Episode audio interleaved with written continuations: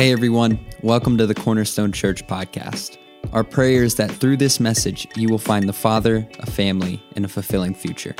Be sure to connect with us online at Cornerstone Church Social to keep up with all things Cornerstone. Thanks for tuning in.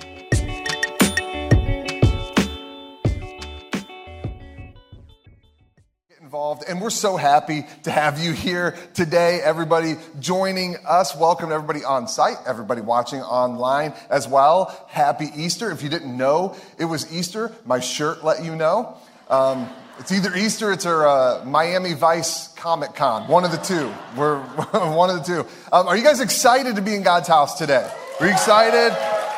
Awesome. Why don't you turn to your neighbor and tell him he is risen he is risen. Put it in the chat online. He is risen. Hey, look, um, Cornerstone, if you are new, you don't know this. If you're regular, you, you already know. We're a little bit different here. We, we just we roll a little bit different at Cornerstone. And so today, as we get ready to hop into the sermon, we're going to be on brand. We don't want you to come and get a different experience than you would normally get on a weekend here at Cornerstone. So we're going to be a little bit different today. And what that means is uh, we're going to be looking at some scriptures to start off today's sermon that typically aren't Easter scriptures. These typically aren't the ones that you hear uh, on Easter morning. But I think God has some uh, uh, really interesting stuff He wants to show us today in His Word. So, where we're going to be starting is about two years prior to Jesus' arrest, crucifixion, and resurrection. About two years prior, so about a year in to Jesus' ministry. We're going to be looking at Matthew chapter 8. Now, before we hop there, we're, we're going to have the words on the screen in just a moment, the verses, so you can follow along. I just want to give a little bit of background on where we find ourselves as we jump into Matthew chapter 8. So, Matthew chapters 1 and 2 talk about Jesus' birth. Matthew chapter 3 and 4 kind of talk about the, the laying the groundwork and the foundation for Jesus' ministry, the preparation. Matthew 5, 6, and 7 are Jesus' sermon on the, uh, on the Mount, the most famous sermon he ever preached, just wisdom after wisdom of what the kingdom of God is supposed to look like. But then, as soon as we enter chapter 8 of Matthew, something shifts. There's an abrupt change. Jesus, throughout Matthew chapter 8, all of a sudden goes off and he lets everyone know hey, I'm not just this new radical teacher that you thought I was. You thought I was just laying out some new teaching you've never heard before. I'm not just that. There is more to me than meets the eye. And so we're going to pick up in Matthew chapter 8, verses 1, and we're going to be jumping all through uh, uh, this chapter as we read. This is what it says in Scripture Large crowds followed Jesus as he came down the mountainside. Suddenly, a man with leprosy approached him and knelt before him. Lord, the man said, if you are willing, you can heal me and make me clean. Jesus reached out and touched him. I am willing, he said. Be healed. And instantly, the leprosy disappeared. We're going to jump down to verse 5. When Jesus returned to Capernaum, a Roman officer came and pleaded with him, Lord, my young servant lies in bed, paralyzed and in terrible pain. Jesus said, I will come and heal him. But the officer said, Lord, I am not worthy to have you come into my home. Just say the word from where you are, and my servant will be healed. I know this because I am under the authority of my superior officers, and I have authority over my soldiers. I only need to say go and they go, or come and they come. And if I say to my slaves, do this, they do this. When Jesus heard this, he was amazed. Turning to those who were following him, he said, I tell you the truth, I haven't seen faith like this in all of Israel. Verse 13 Then Jesus said to the Roman officer, Go back home because you believed it has happened. And the young servant was healed that very hour. When Jesus arrived at Peter's house, Peter's mother in law was sick in bed with a high fever. But when Jesus touched her hand, the fever left her. Then she got up and prepared a meal for him. A lot of scholars and theologians believe that Jesus healing Peter's mother in law is why Peter would later deny Jesus three times. Um, you got good for you guys. You got it. It took a second. You, you guys had to buffer real quick before you got it. Then it hit. There we go. Uh, told our crowd last night, I was like, man, that's going to hurt our Mother's Day attendance pretty bad. it's going to cost us down the road. Uh, verse 16, that evening, many demon possessed people were brought to Jesus. He cast out the evil spirits with a simple command and he healed all of the sick. This fulfilled the word of the Lord through the prophet Isaiah, who said, He took our sicknesses and removed our diseases. Verse 23 of chapter 8. Then Jesus got into a boat and started across the lake with his disciples. Suddenly, a fierce storm struck the lake with waves breaking into the boat. But Jesus was sleeping. The disciples went and woke him up, shouting, Lord, save us, we're going to drown. Jesus responded, Why are you afraid? You have so little faith. Then he got up, rebuked the wind and waves, and suddenly there was great calm. The disciples were amazed. Who is this man? They asked. Even the wind and the waves obey him. You see, what we've seen all throughout chapter 8, just one encounter after another after another of Jesus encountering the effects of sin. That's what's happening. Jesus is one after another encountering the effects of sin. What sin has done, the way it has made our world fall. Jesus encounters someone with leprosy, someone with paralysis, someone with fever. He encounters all of these illnesses, all these diseases, things that are the direct result of sin. Jesus encounters people who are demon possessed, who are possessed by dark spirits, a direct result of the fall of rebellion. Jesus encounters this, this storm, this violent storm that's threatening to take the ship under. Even nature, even nature has kind of turned and been cursed in a certain way because of the fall, because of man's rebellion. But here's what's so amazing. As we read through all of those, did you notice something? That when Jesus encountered sin, rather than sin affecting Jesus, Jesus affected sin. Did you see that? In every single one of those scenarios, Jesus encountered the person with leprosy, and rather than him becoming unclean or sick, they became well. Jesus encounters the storm, and rather than taking their boat down, the seas are calmed at his word.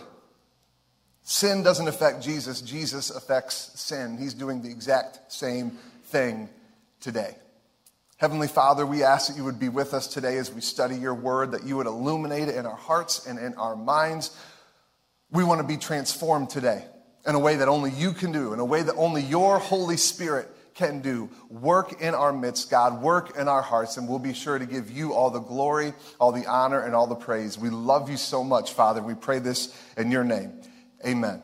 Amen. Why don't you turn to your neighbor and share with them the title of today's sermon, Gold from Golgotha. Tell them we're going to get gold from Golgotha. It's a fun word to say, right?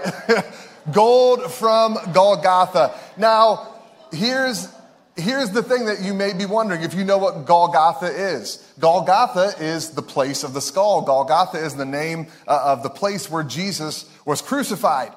And you may feel like you, you need to remind me, like, Pastor, it's Easter Sunday. Good Friday was a few days ago. Why, why are we talking about Golgotha today? Why are we talking about the cross today? Well, we're talking about it because the cross is the climax of the story of how God became king. So what we've been focusing on this last six weeks is me, Pastor Donnie, and Pastor Brenda have been teaching. We've been teaching and telling the story of how God has become king of the world. And the absolute climax of that story is the cross of Jesus Christ. Not the end of the story, right? The cross isn't the end of the story, but it's the climax of the story. The climax, um, the, the, climax typically always comes before the end, right? It's, it's always kind of in the middle. It, any film aficionados out there, right? You, you know that that's how it works. Um, Star Wars fans, the original trilogy. There we go. I see those, I see those hands. Hallelujah. There they are. Star Wars fans. Um, the Empire Strikes Back, right? It's the middle part of the original trilogy, and it's like the most important, the most vital part. It's the climax. It's where everything that the first movie had been building up to meets, and where everything that the third movie concludes finds its climax. That, that middle part is so pivotal. It's the same thing if you're a Batman fan. Christopher Nolan's The Dark Knight trilogy, the second movie, The Dark Knight, it's the climax, it's the pivot point. Back to the Future fans. Any Back to the Future fans? There we are. There's the hands. All right, we got some Back to the Future fans in here. Um, the same thing. Back to the Future Part 2. It's what the first movie built up to. It's what the third movie concluded from. The climax. It's not the end, but it is the pivot point of the story. And let me tell you, the cross of Jesus Christ is the pivot point. It is the climax of the story of how God became king. It's the hinge point of history. Now, if you've been with us, you know we've been talking about how what the Bible is, is the story of how God became king. If we can kind of just sum it up uh, neatly into one sentence, of course, the Bible is so many things. It's, it's a collection of 66 books written over thousands of years by more than 40 different authors. I mean, it's, it's a lot, but if we were to sum it up, that's really probably the best summary we can say is that it's the story of how God became king. And like any story, we can see themes play itself out throughout the story. And one of the major themes that you see in Scripture over and over and over again, if you've ever read the Bible for yourself, you've seen it, is that there is a common theme that replays itself, and that is a theme of rule, rebellion, and rescue. We talked about this week three of this series that what God intended from the beginning was to rule with mankind. He wanted us to rule His creation. It was the first command in the Garden of Eden to Adam and Eve. He told them to go, subdue the earth, rule it. God wants to work through his people and rule with us, but what do we do? We rebel. We think we know better. We think we got a better handle on things, that God doesn't see the full picture, but we do. So we rebel, and in our rebellion, we meet our own consequences. And as we face those consequences, we realize how bad we need a rescuer, how bad we need saved. And we see that same cycle play over and over and over again. It happened in the Garden of Eden, rule, rebellion, rescue. It happened in the flood narrative with Noah. It happened in the book of Exodus. It happened with the judges, uh, these people that God raised up to lead the nation of Israel. And then it happened later with the kings. Uh, whenever Israel became its own uh, uh nation, its own monarchy, the kings, God wanted to rule through them. They would rebel, the nation would rebel, and they'd need rescued. And it eventually culminated, we, we, talked about this, in the fact that the temple, the Jewish temple, the place that symbolized God's presence here on earth, was destroyed by a pagan empire in 586 BC. Just completely demoralizing the Israelite nation and their faith. And even though they would rebuild the temple about 70 years later, it wasn't the same. They could feel God's absence, they could feel God's silence. God wanted to rule through them, they rebelled and now they needed rescued, but no rescue was coming. And 500 years passed until Jesus stepped on the scene at the climax. Now, what makes the cross and the events that led up to the cross the climax of the story of how God became king? Well, it's simple. It's one word confrontation, conflict. Every good climax has conflict has confrontation, has a fight, has a battle. And that's exactly what we had as Jesus would meet sin on the cross. You see, sin will never go down without a fight, will it?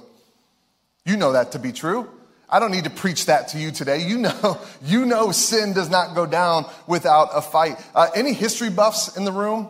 History buffs? Anybody online? History buffs? I love history. It's my favorite favorite thing. I still study it today. I love learning about history. I remember being uh, in school and learning about the Punic Wars, the Punic Wars that took place between the Empire of Rome and the Empire of Carthage. Rome ended up winning. They, they won this battle against this other nation, Carthage. But let me tell you, the Punic Wars were devastating. Devastating. Listen, listen to what had to happen for Rome to finally and utterly squash the nation of Carthage. Listen to what it took. There were a total of three wars. The Punic Wars, there were three wars the first, second, and third Punic War. Over the course of those three wars, there were over a hundred battles that took place between Roman and Carthaginian forces. 1.8 million lives are estimated to have been lost. In the three wars, you want to know how long they lasted? From the onset of the First Punic War to the end and the conclusion of the Third Punic War, the, the, the, final war where Carthage was utterly destroyed, it ceased to exist as a nation anymore. It was 118 years. 118 years. Think about us when we finally got out of Afghanistan. That's what everyone was saying. Finally, man, 20 years. Finally, 20 years. Can you believe how long it's been? 118 years of conflict to finally put an end to this competing, this enemy nation. You see, that's how it is with sin. sin doesn't go down with one battle or two or three, doesn't even go down with one war or two or three. You have to fight tooth and nail to the bitter end. That's how it is with sin. And just when you think you've got it mastered, just whenever you think that old habit, you've got control of it. You don't, you don't need outside help. I've got this. I've got willpower. Just when you think that you've got it, it gets you. Just when you think you got it, it gets you. It makes me think there's these videos that parents will post on social media of them uh, trying to see how, how good their kid's patience is. And so they'll, they'll take like two marshmallows, put them down in the room, put their two kids in the room, and then put up a camera and be like, all right, I'll be right back. I gotta go do something. Then don't, don't eat these marshmallows until I get back. You've seen these things, right? So the parent leaves, and inevitably there's always the one kid who's like, eats it instantly, and the other kid's like, oh, Tommy, you're not supposed to. And they wait, and the mom comes back in, and, you know, Tommy, he went ahead and ate his. I was good, I didn't eat mine, right? And we look at these, and it looks like, man, this one kid just has so much willpower. And the other one is just like, oh, whatever. I'm just going to eat whatever. I'm, I'm fine doing whatever. Um, and we can look at that, and that's kind of a good analogy for how we can be with sin in our own lives. We look at other people around us, and we're like, oh, your weak willpower. Oh man, I just feel I just feel so bad for you. If only if only you had the willpower like me because I don't give in to sin like this person does, like my like my sister does. I don't give in to sin like my boss does, like my coworkers do. I'm so up here and they're down here. They just eat that marshmallow the second they get the chance, right? My willpower is on another level though. But the fact of the matter is, the only reason you're better is because you don't like marshmallows. right? Marshmallow ain't your flavor a sin. But when they put a Reese cup down, right? Reese egg, they put a little Reese egg down, the, the parent can't even get out of the room. You've already eaten yours and the other kids. Like you've eaten both of them. And so even the one of us who's in here who thinks that our willpower is so strong that like, oh, well, you know what? I'm, I'm able to keep my sin in check on my own. I mean, you're not though. You're not. Can I tell you sin is stronger than you? And not only stronger, I think this is so much more important, sin is more patient than you are. It, it has nothing to do but wait. It can wait all day. And it'll wait. And you may feel like on your own, you're able to beat it once, you're able to beat that habit once, twice, three times, four times, seven times, eight times, nine times. But that tenth time, it's waiting for you. Because you're not strong enough on your own. You can't beat it on your own. We need rescue. We're too weak. We can't fight sin to the bitter end, and that's exactly how sin needs fought. It needs fought to the bitter end, just like the empire of Carthage needed fought for 118 years until finally they were beaten so badly they ceased to exist as a nation. That's what we need. We need someone who can fight for us and take sin to its breaking point. Who in here needs rescued? Absolutely. We all do. Every single person, we need rescued because we can't do that on our own. What we need is someone who can take the full brunt of what sin has to offer. Someone who can take everything that it has to throw their way and like Rome, someone who can land a decisive victory. You know, in, in, military parlance, whenever they talk about a decisive victory, what that means is whenever you defeat your enemy, you defeat this other nation in such a decisive way, you just cripple them that they actually lose the ability to make war. They just can't do it. They don't have the people, they don't have the resources, they don't have the manpower anymore. They are unable to make war. That's what we need. We need someone who is able to land the decisive victory against sin, who can take the full brunt of it and stay standing.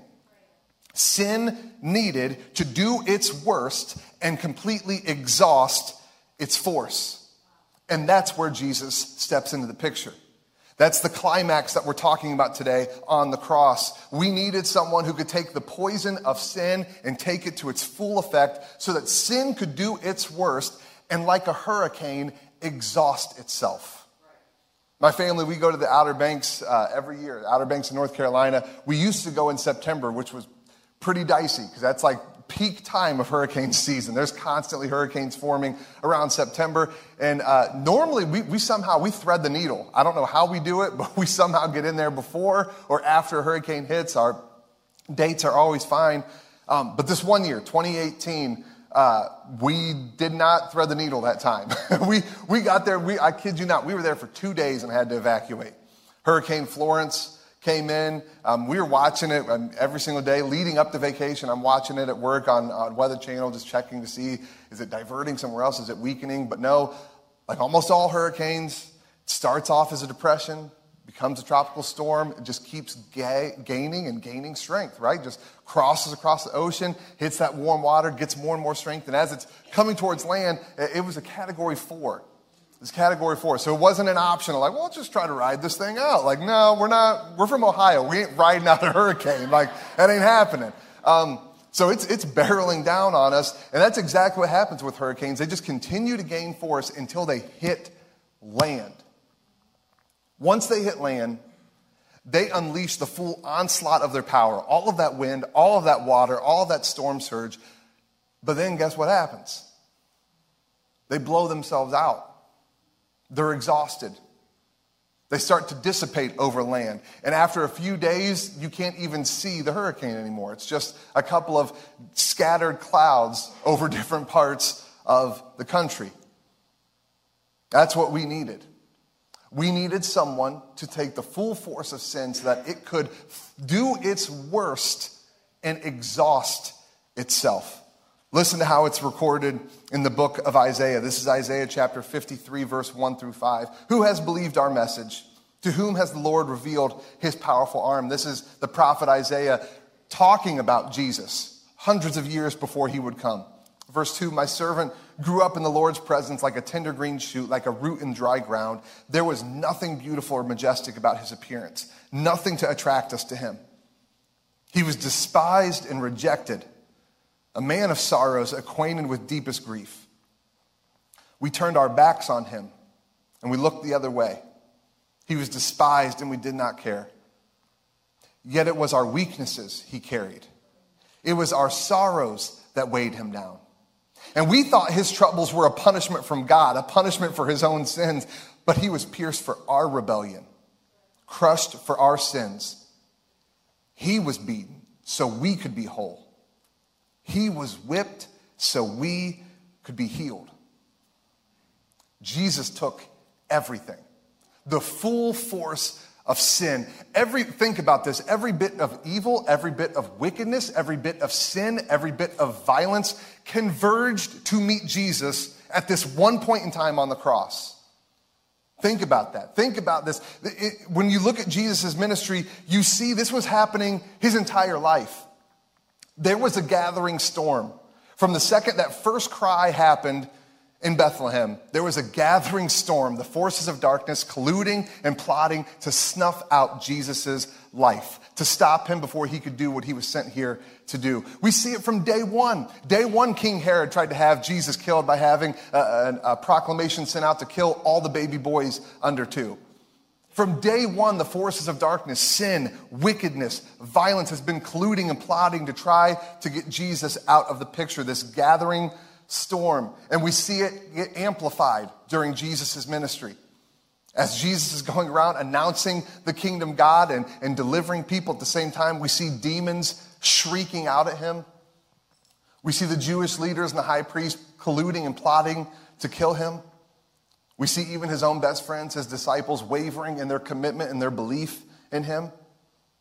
At every attempt, sin was trying to snuff out Jesus and snuff out the kingdom of God. And guess what? It happens still today. Cornerstone, do we know something about that?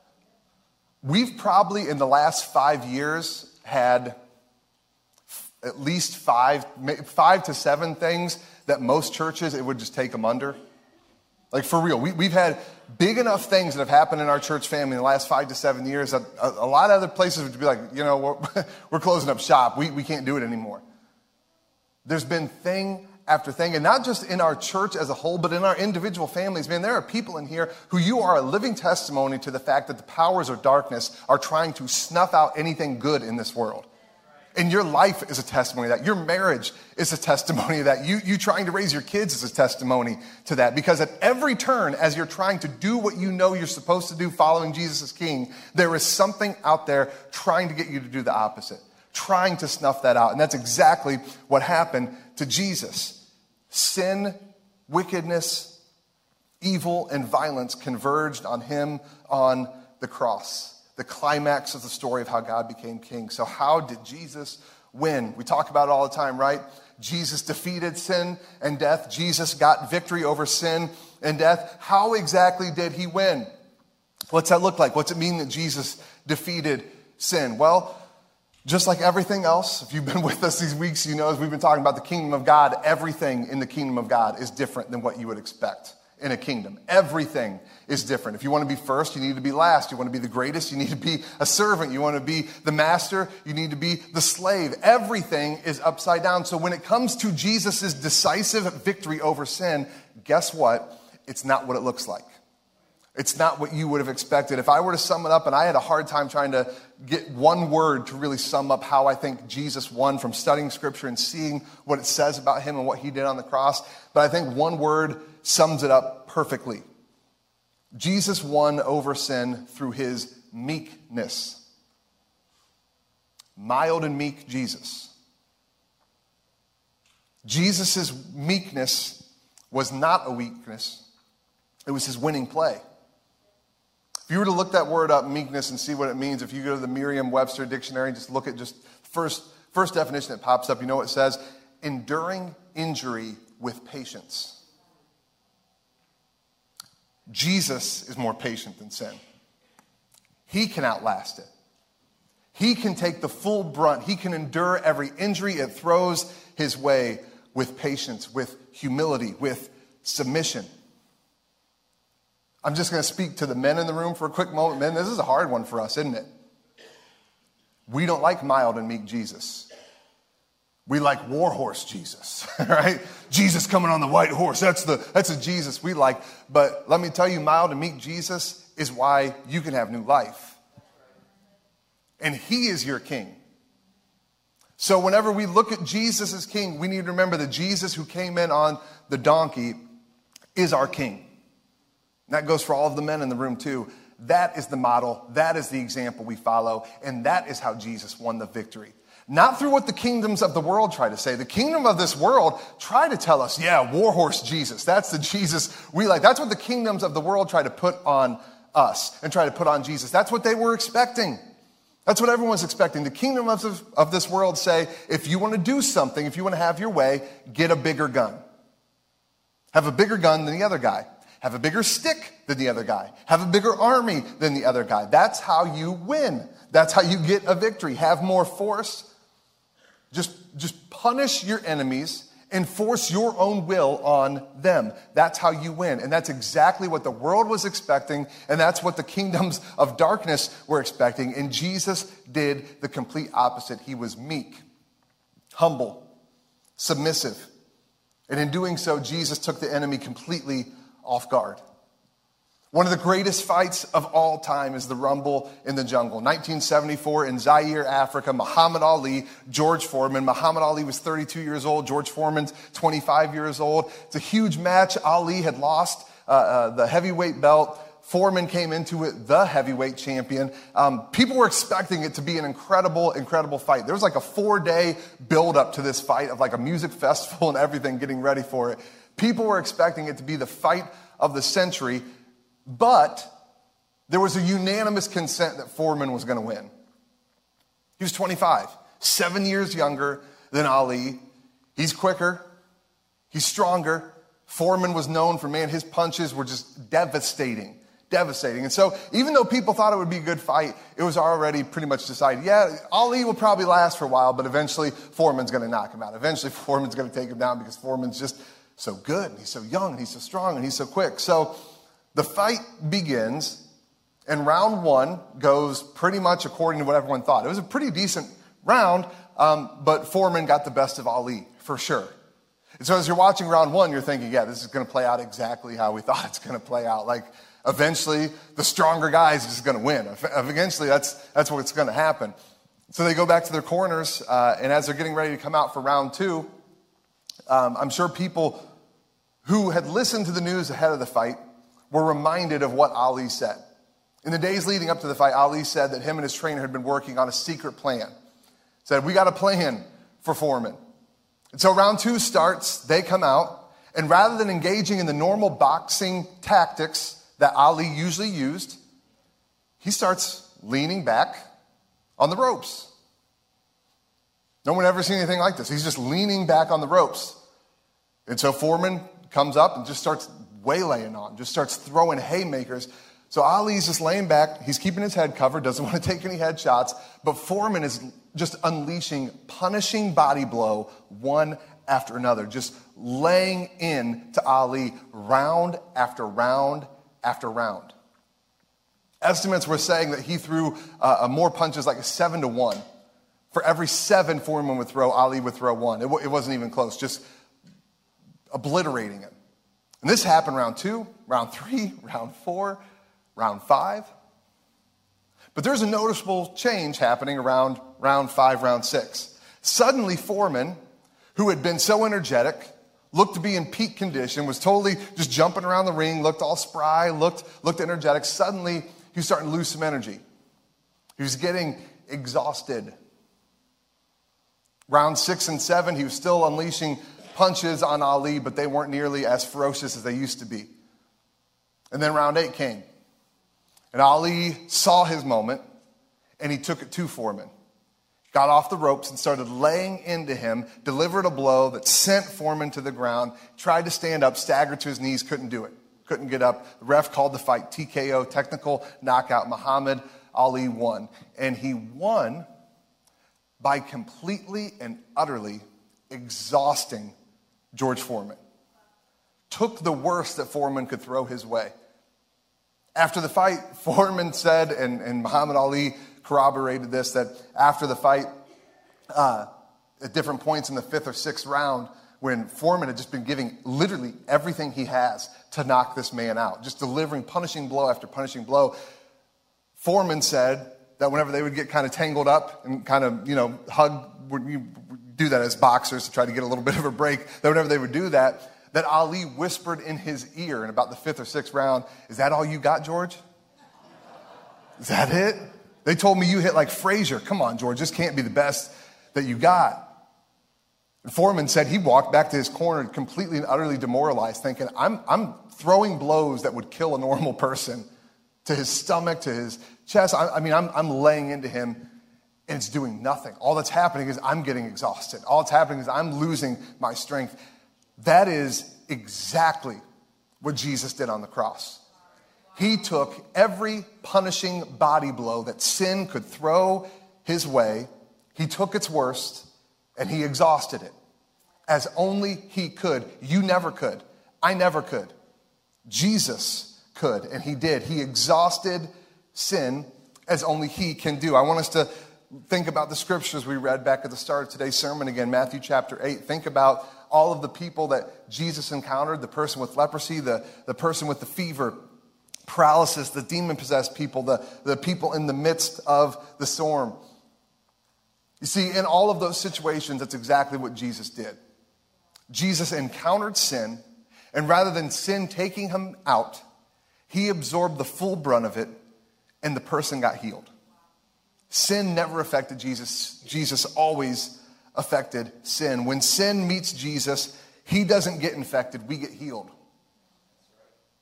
When sin meets Jesus, we get healed. He exhausts the force until there is no power left. I have one other scripture I wanted to read. This isn't uh, uh, on the slides. I just added this in, uh, so our tech team didn't have time to put it in. But this is what it says in 1 Corinthians chapter 15, verses 55 through 57. Death is swallowed up in victory. Oh, death, where is your victory? Oh, death, where is your sting? For sin is the sting that results in death, and the law gives sin its power. But thanks be to God, He gives us victory over sin and death through our Lord Jesus Christ. You know what I hear when I, when I read that? Oh, death, where is your victory? Oh, sin, where is your sting? I hear, is that all you got, George? that it?